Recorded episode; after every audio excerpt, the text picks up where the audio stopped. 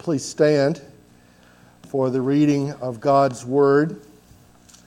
This is Acts chapter 21. We're continuing to make our way through this uh, book of the Bible, and this morning we're going to look at verses 17 to 26 on page 930 in the Blue Pew Bible.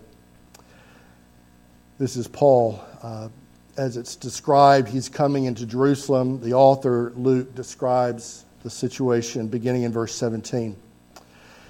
Luke writes When we had come to Jerusalem, the brothers received us gladly. On the following day, Paul went in with us to James, and all the elders were present. After greeting them, he related one by one the things that God had done among the Gentiles through his ministry. And when they heard it, they glorified God.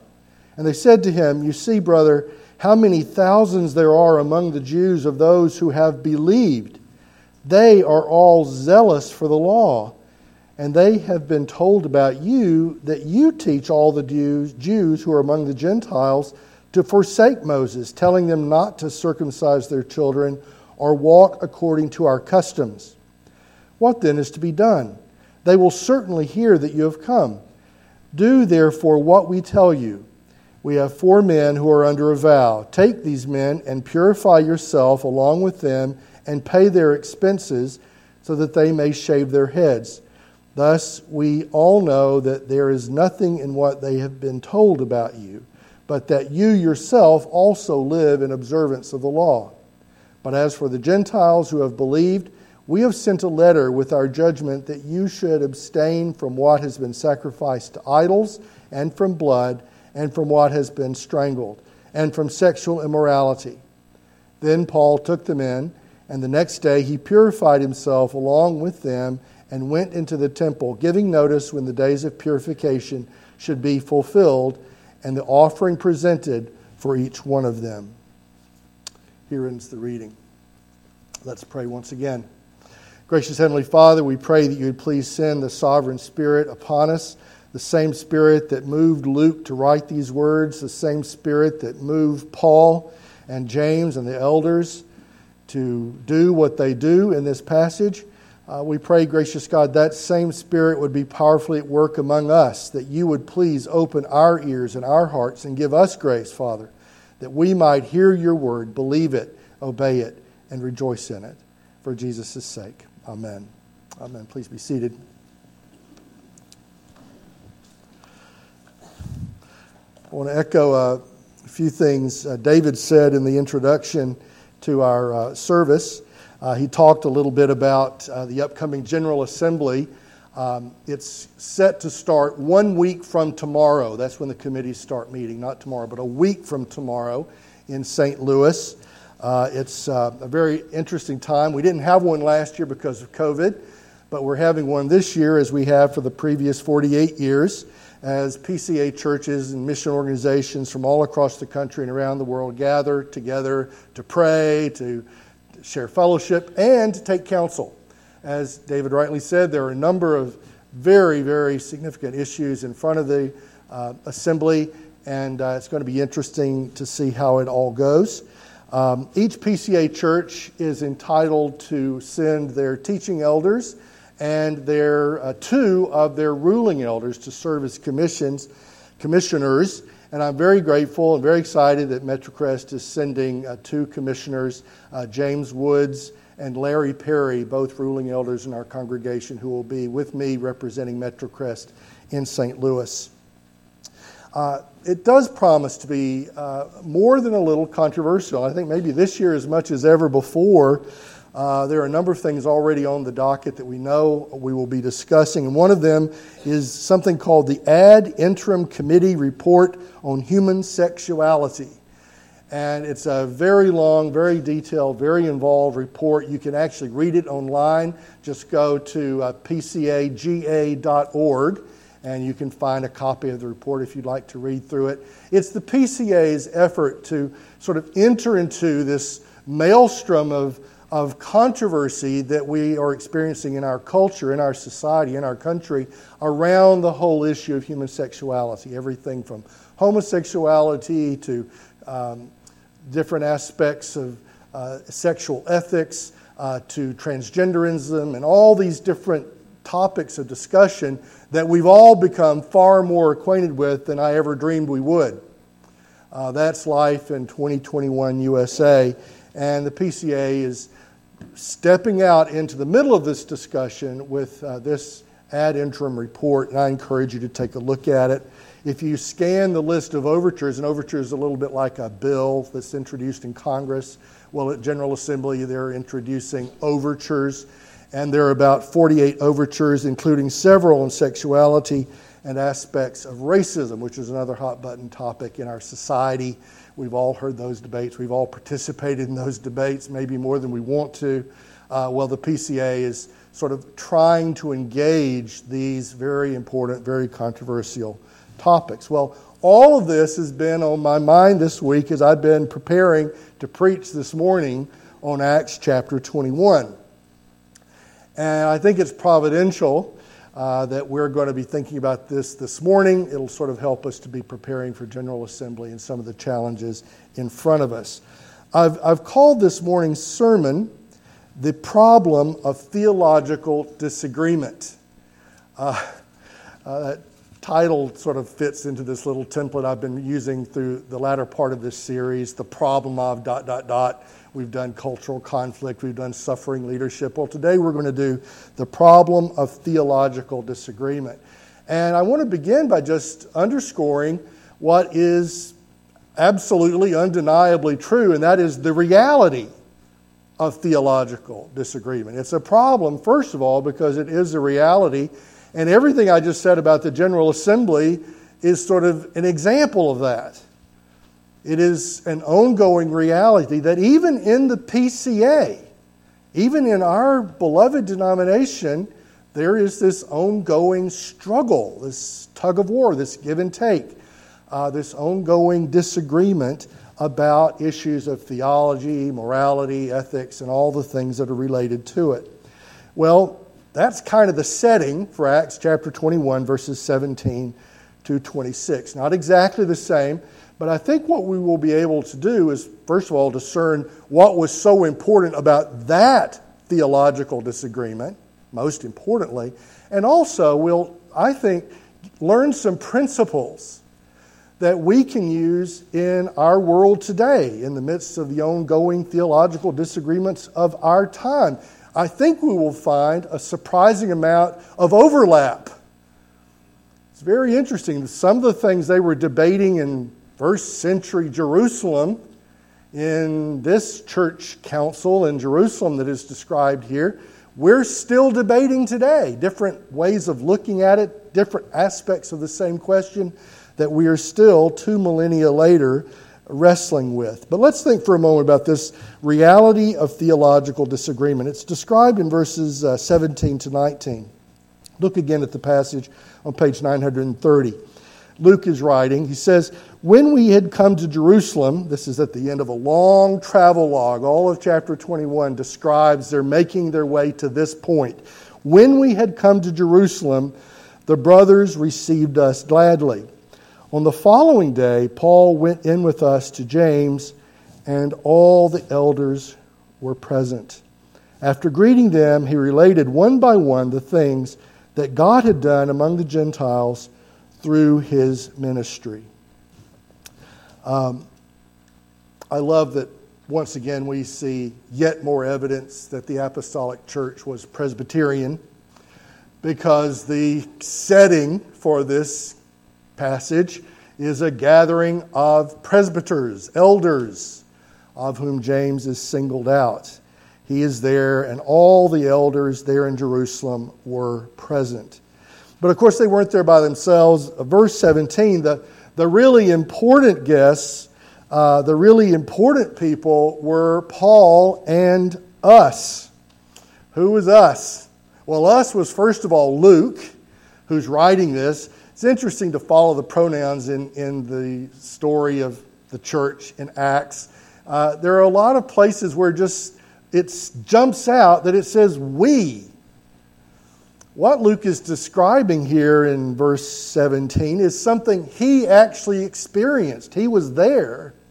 He witnessed it himself. He's not just describing something he had heard about. Luke was in the room, and that's significant because a few of the things we know about Luke underscore why it was important that he was there. Uh, he was a Gentile, very, very likely a Gentile, possibly a Hellenized Jew who had a Jewish background. But in any event, he came from the Gentile world, and he very likely was himself a Gentile. Uh, he's there in the room with Paul, and he's not there by himself. Paul has brought with him on this travel log several Gentiles who have been converted to Christ. And so this Gentile delegation has made its way to the mother church in Jerusalem, and they're actually there with James, the brother of Jesus, and the elders of the mother church. All Jews. And here's Luke and these other Gentile or people with Gentile type backgrounds who are there in the room. And you see, the topic of discussion, the theological disagreement, had to do with them. It wasn't just a debate about them, they were the debate. They, they were the thing about which there was disagreement. Now, this is not the first time this topic has been brought up. If you flip back to Acts chapter 15, maybe you will remember this from last year. Uh, we've been doing this study of Acts for a very long time during COVID. Well, if you remember back several months, all the way back to last year, you'll remember that we went through Acts chapter 15. It's on page 923. The ESV editors have helpfully called it the Jerusalem Council, and it's the first General Assembly, if you will. It's the first gathering of the representatives of all the churches, not just the Presbyterian Church, of course, but all the churches. There in Jerusalem, they were gathered together and they were discussing a theological disagreement. And guess what the theological disagreement was? Well, let's look. Chapter 15, verse 1. Some men came down from Judea and were teaching the brothers, unless you are circumcised according to the custom of Moses, you cannot be saved. That's a huge statement. Unless you're circumcised according to the custom of Moses, you cannot be saved, Gentile. And after Paul and Barnabas had no small dissension and debate with them, it flew in the face of Paul's whole mission to the Gentiles. Paul and Barnabas and some of the others were appointed to go up to Jerusalem to the apostles and the presbyters about this question. So, being on their way by the church, they passed through both Phoenicia and Samaria, describing in detail the conversion of the Gentiles, and brought great joy to all the brothers. When they came to Jerusalem, they were welcomed by the church and the apostles and the presbyters, and they declared all that God had done with them. But some believers who belonged to the party of the Pharisees rose up and said, quote, It is necessary to circumcise them and to order them, to order them to keep the law of Moses. The apostles and the elders were gathered together to consider this matter. Turns out the First General Assembly had to do primarily with a theological disagreement. And it was a very important theological disagreement. It wasn't some sort of vague abstraction. It had to do with the life of the church and the ministry and mission of the church. And so Acts 15, verses 1 to 6, describes the outline of the event, the discussion. Skip down to verse 12. Said Paul has been speaking, Peter has been speaking. Verse 12 All the assembly fell silent, and they listened to Barnabas and Paul as they related what signs and wonders God had done through them among the Gentiles. After they finished speaking, James, the same James apparently that we read about in Acts 21, James replied, Brothers, listen to me. Verse 14, Simeon. I love that he calls him Simeon because he knew Peter back in the day, right? Simeon, Peter, has related how God first visited the Gentiles to take from them a people for his name. And with this, the words of the prophets agree, just as it is written, verse 16, quoting from Amos After this, I will return and I will rebuild the tent of David that has fallen. It will rebuild its, I will rebuild its ruins, and I will restore it, that the remnants of mankind may seek the Lord, and all the Gentiles who are called by my name, says the Lord, who makes these things known from of old. Finally, verse 19 through 21. Therefore, says James, my judgment is that we should not trouble those of the Gentiles who turn to God, but should write to them to abstain from the things polluted by idols, and from sexual immorality, and from what has been strangled, and from blood. Far from ancient generations, for from ancient generations, Moses has had in every city those who proclaim him, for he is read every Sabbath in the synagogues. Unquote flip back to chapter 21. What we actually discover is that the second General Assembly has the exact same theological disagreement at its heart. And what in chapter 15 was, in a sense, theoretical because it was just Paul and Barnabas, both men with Jewish backgrounds. They were there talking about what they'd seen, right? That was Acts chapter 15. Here in Acts chapter 21, Paul has brought these people with him. They're actually there in the room. There's Luke, the secretary who's been keeping notes. Here are the, the people who have responded to the gospel to the Gentiles. They're standing there with Paul. So the theological disagreement moves from, in a sense, something theoretical that they're hearing about to a theological disagreement that they're actually seeing. They can talk to these people. Apparently, a rumor is spread that Paul's going to take them into the temple and violate all these different Jewish regulations, and the Jewish authorities, especially the, the Pharisees, are all stirred up. It seems like the Pharisees were generally always stirred up about something. And so they're all stirred up. They're very angry, very upset. And in walks Paul with Luke and the party of Gentile converts to the gospel. So we have the reality of theological disagreement. And of course, you don't have to uh, go back to first century Jerusalem to know that theological disagreement is a reality. It's a reality today. It's a reality in our day. If you sort of manage to pry apart all the different overtures and all the different reports, what we discover, interestingly, is that the Presbyterian Church in America and all the churches in America and all the churches in the Western world and all the church around the world of every background and ethnicity. We're all wrestling today with disagreements, ongoing disagreements.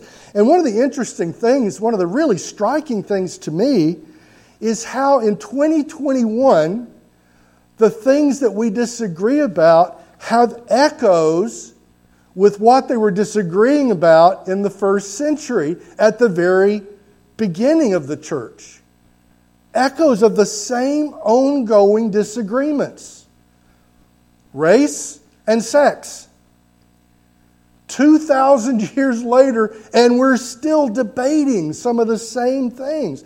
Slightly different applications, different circumstances. The world has changed a lot in 2,000 years, but in some ways it's stayed the same. We're fixated and obsessed with a lot of the same things. We're obsessed with a lot of the same things that they were obsessed, obsessed with in first century Jerusalem. So I hope I don't have to convince you that theological disagreement is a reality. I imagine, like me, you know it's real. The question is what's the solution? What do we do about it? How do we resolve it? Of course, there's one answer, which is we just sort of stick our heads in the sand, hope it will go away. Uh, that doesn't work. When God's people stick their heads in the sand, the devil is free to do the stuff the devil wants to do. We can't stick our heads in the sand. We can't pretend as though it's not a problem. We can't just sort of wallpaper over it and pretend like we can avoid it. Doesn't happen that way. We live in a complex world that is constantly attacking the church and the, the battering rams of the world. We're very aware of the battering rams of the world that brings its agenda, its, its goals, its confusion, its darkness, and ultimately its suicidal self hatred. Just is battering against the church. So, what is the apostolic solution? Well, I want to suggest to you that there, there was at this Second General Assembly sort of a, a, a kind of template. Now, it's an important decision they make, so it's more than a template because it turns out the template is given to us in the context of a real decision, a real solution. The mother church in Jerusalem, James, the brother of the Lord Jesus, and the elders with him, and Paul, the head of the mission, uh, Gentile mission, and all these converts, they're all gathered together in the room. They're going over the same topics they discussed years earlier over in Acts chapter 15.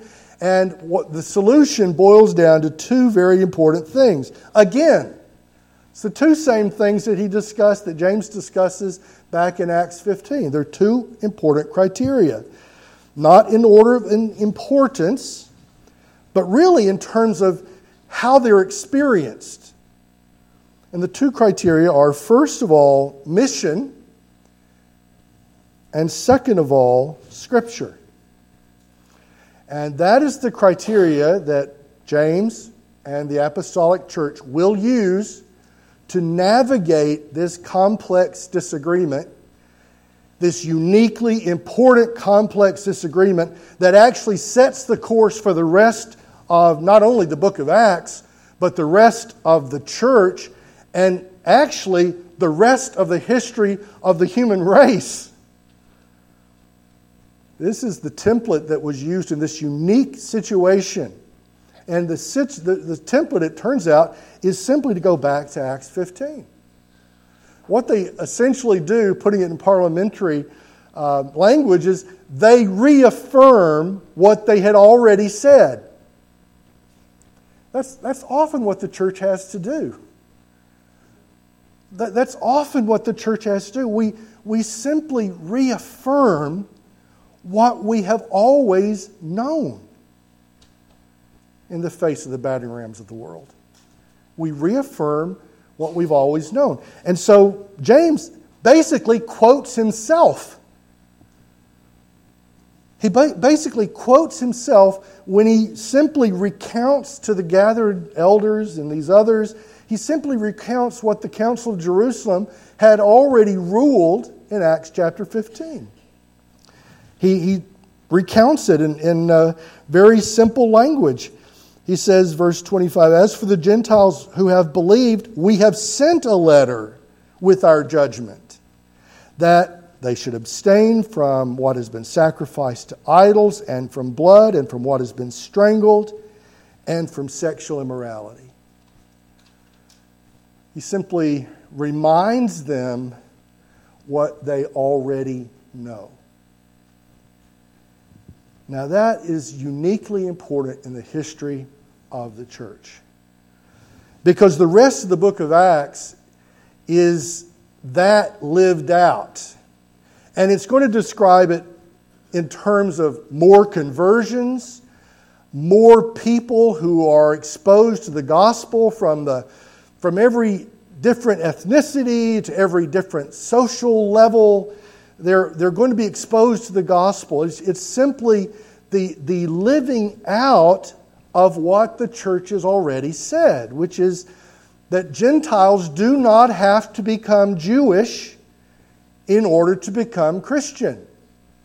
Now, by that, they meant you don't have to become culturally a Jew. You don't, you don't have to follow what they have called the customs of Moses. So, they, they no longer can require particular cultural expressions, particular cultural ways of doing things. Those things which have a place in the history of the Jewish people and are very dear to people who have that ethnicity, those things, uh, those things don't apply in the same way among the Gentiles. So a Gentile believer does not have to be circumcised when they become a Christian. A Gentile believer does not have to adopt all the aspects of the Jewish dietary laws. Those cultural expressions of Jewishness no longer apply in the Gentile mission. That's been set aside. And that's very important.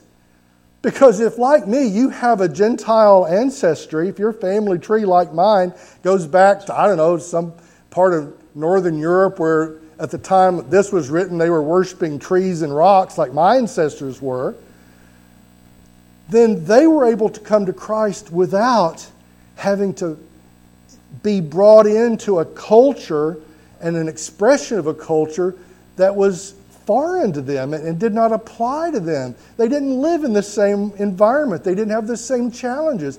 So to simply uh, force to command them to do things that didn't apply to them made no sense, and the church ruled it was so. And you and I are sitting here today as a result because of this momentous decision that was reaffirmed in Acts chapter 21. Now, there's a template here as well. We can also learn, we, we can also apply this template as we make decisions, as we engage the unique situation where we live. And the template is the same two things mission and scripture. First of all, uh, mission. Look, look again at verses uh, 19 in the first half of verse 20. After greeting them, Paul related one by one the things that God had done among the Gentiles through his ministry. And when they heard it, they glorified God. Mission, brothers and sisters, mission, Christian mission, is evidence of God's sovereign work.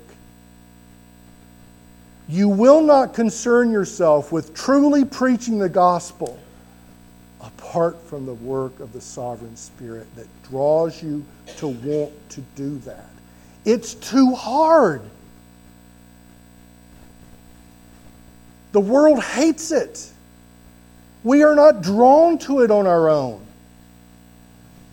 No, mission, Christ centered mission, is evidence of God's sovereign work. Christine, uh, Kathleen, uh, I've got to brag on you for just a moment. Kathleen Barclay. Um, y'all know, y'all, most of y'all know Kathleen. Some of you are getting to know Kathleen. Kathleen is one of the founding members of Metrocrest, along with a handful of the others of you who were here for 30 years. Uh, Kathleen's been a member of Metrocrest for a very long time. And when the elders and I were talking about sort of relaunching mission after COVID, uh, we all agreed that the person to do that was Kathleen Barclay. And she, in a moment of poor judgment, agreed. she consented to take this on. And I got to tell you, it is a wonder to behold. it is a great joy because Kathleen, when she tackles a job, she really tackles it. And so she pulled together a group of others, wonderful, gifted, caring, deeply committed Christians. And they have been working for the past uh, six months, pulling together plans, pulling resources from Christ Church Carrollton, pulling resources from the very long, rich mission tradition at Metrocrest, pulling those things together, going through and talking to all these missionaries all around the world, tracking them down, sending them emails, communicating with them. Well, that is evidence of the work of the sovereign God. To care about that, to want to do that, to make that a priority, that's evidence of the work of the sovereign God. And when it comes to looking at theological disagreements, one of the things that we want to watch for is which one is drawing us to Christ centered mission. It may sound good, it may have Bible quotes, it may be dressed up in fancy religious uh, garments, but if it doesn't draw us to mission, if it doesn't draw us to reaching out like the apostolic church did, then it's not the way we should go. It's not the way we should go. And it was interesting, it was specifically cross cultural mission. You know, the, the big topic these days is race and how do we deal with race. It is a very, very complicated issue. Very smart people, very well educated people, very, very godly people wrestle with this. How do we engage in the 21st century on this topic that has bedeviled the church for 2,000 years? How do we do that? Well, I think we have to have patience. We have to listen to each other. We have to have great humility, like the apostolic church. Can you imagine? Here was James, the brother of Jesus, the elders who had the rich tradition of Judaism, the, the teachings of Moses, their ancestor. And in walks this group of Gentiles who'd been worshiping rocks and trees until recently, who had all kinds of bad habits, who ate weird food they came into the church in Jerusalem. And I, I love the way Luke describes it. Verse 17 The brothers received us gladly. That, that's the Holy Spirit. You see, on our own, we don't like people who are different from us. People who have different languages and eat different food and wear different clothes. On our own, we're suspicious of different, the other. That's just as true today as it was then. We're, we're, we're very suspicious. Now, we've learned better ways to hide it, but it's, it's, a, it's a human thing. We, we, we're suspicious. We don't like different all that much. Well, church then was learning that the Holy Spirit loves different. God loves different. He made different, He invented it. So, Revelation tells us that heaven is going to be full of people of every language, tribe, and nation. So, racists, beware. Heaven is going to be a very anti racist place. You may wind up worshiping for eternity next with someone from a race you don't own your own like. But don't worry. That's where the Holy Spirit does what the Holy Spirit does. The Holy Spirit tears those things down. The Holy Spirit teaches us and gives us Jesus' eyes and Jesus' love, and He changes us to be more like Jesus. And it doesn't happen instantly. Paul himself had to learn a lot of these things. Peter, it's actually recorded how Peter learned these things. Simeon learned these things very slowly. He had to learn about the dietary laws and everything else. The church had to learn these things, and we're still learning these things. But mission is always an evidence of the work of the Holy Spirit. It's interesting, right through the book of Acts, we read over and over again how the Lord brought people to himself. And there are often numbers given. Acts chapter 2, verse 41, um, Luke records a number 3,000 people were converted in one day. You know, I, I actually mentioned in our bulletin that we've had a wonderful increase in our attendance numbers. And, you know, attendance numbers like baptisms and conversions, those don't tell all the story, but they matter. You know why? Because every statistic represents people. It represents people. And so the fact that in the very first Pentecost, 3,000 people came to Christ, that matters so much that Luke wrote it down. And he underscored the fact that that was not a clever program of the church, that was God at work in his mission through the mission of the church, doing what he does, which is bring people to Jesus. And for some reason, he chooses to use us to do it He could do divine skywriting, but for some reason he, he delights in using his children. I mean, any dad knows about this. You know, as much as I love doing things, I love much more watching my kids do things. I love watching my children. The funny stories that the kids told about dad often involve dad bringing them into their work. So I, I forget if it was Rohan or Brucey, but somebody was talking about dad letting them hold the flashlight. And uh, it's a funny story. You, you had to be there. Uh, but I tell you, as a dad, I know exactly what he means. It's a delight to a dad to see their kids doing stuff, do, especially doing the right stuff. Well, that's what mission is.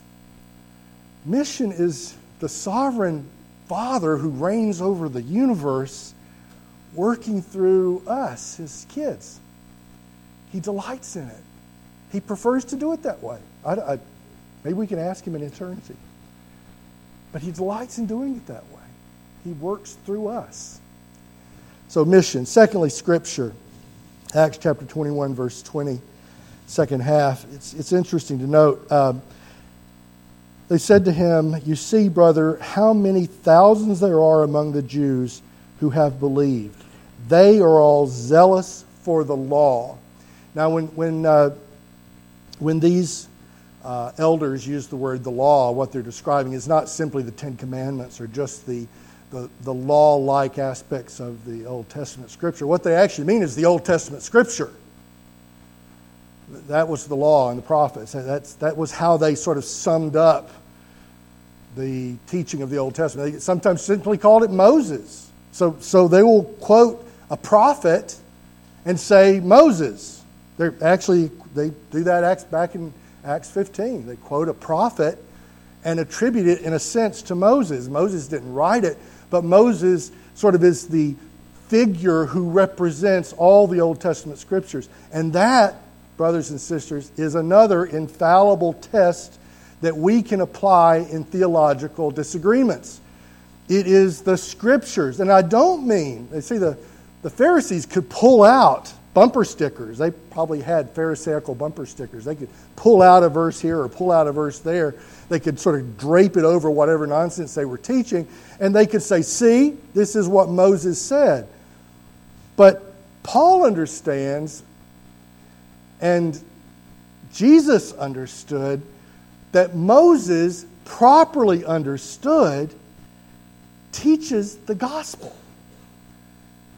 What, what, what Moses was interested in teaching was not Pharisaical rule keeping. Moses wanted to teach the law which forms the background, the essential Christ confirming background of the Old Testament. You know, we think the Old Testament says one thing and the New Testament says another thing, and obviously, in a sense, they have different contexts and different authors, but they say the same thing. They point towards Jesus, and Jesus tells us so. Remember the resurrection story? Jesus actually opened Moses. He said, See, Moses was telling you about me. So, a Christ centered scripture will always form the ultimate test. Mission, this impulse to go out and share the gospel, and the scripture itself, which points us to the gospel, those will be the criteria by which we can begin to unpack theological disagreements. It does not solve it instantly. What it actually does is it gives us the framework to discuss and pray and pray and discuss. And that's true at the General Assembly. It's true among Christians of every denomination. It's true here at Metrocrest. The criteria that we use to solve theological disagreements remains mission and the Scripture. That's what happens in Acts chapter 21. We're going to see the fruit of that. It's not what we might expect or wish, but we'll see the living out of that call. And we'll see the living out of that call here at Metrocrest as, as we seek to do these things, as we seek to live out our call in Christ.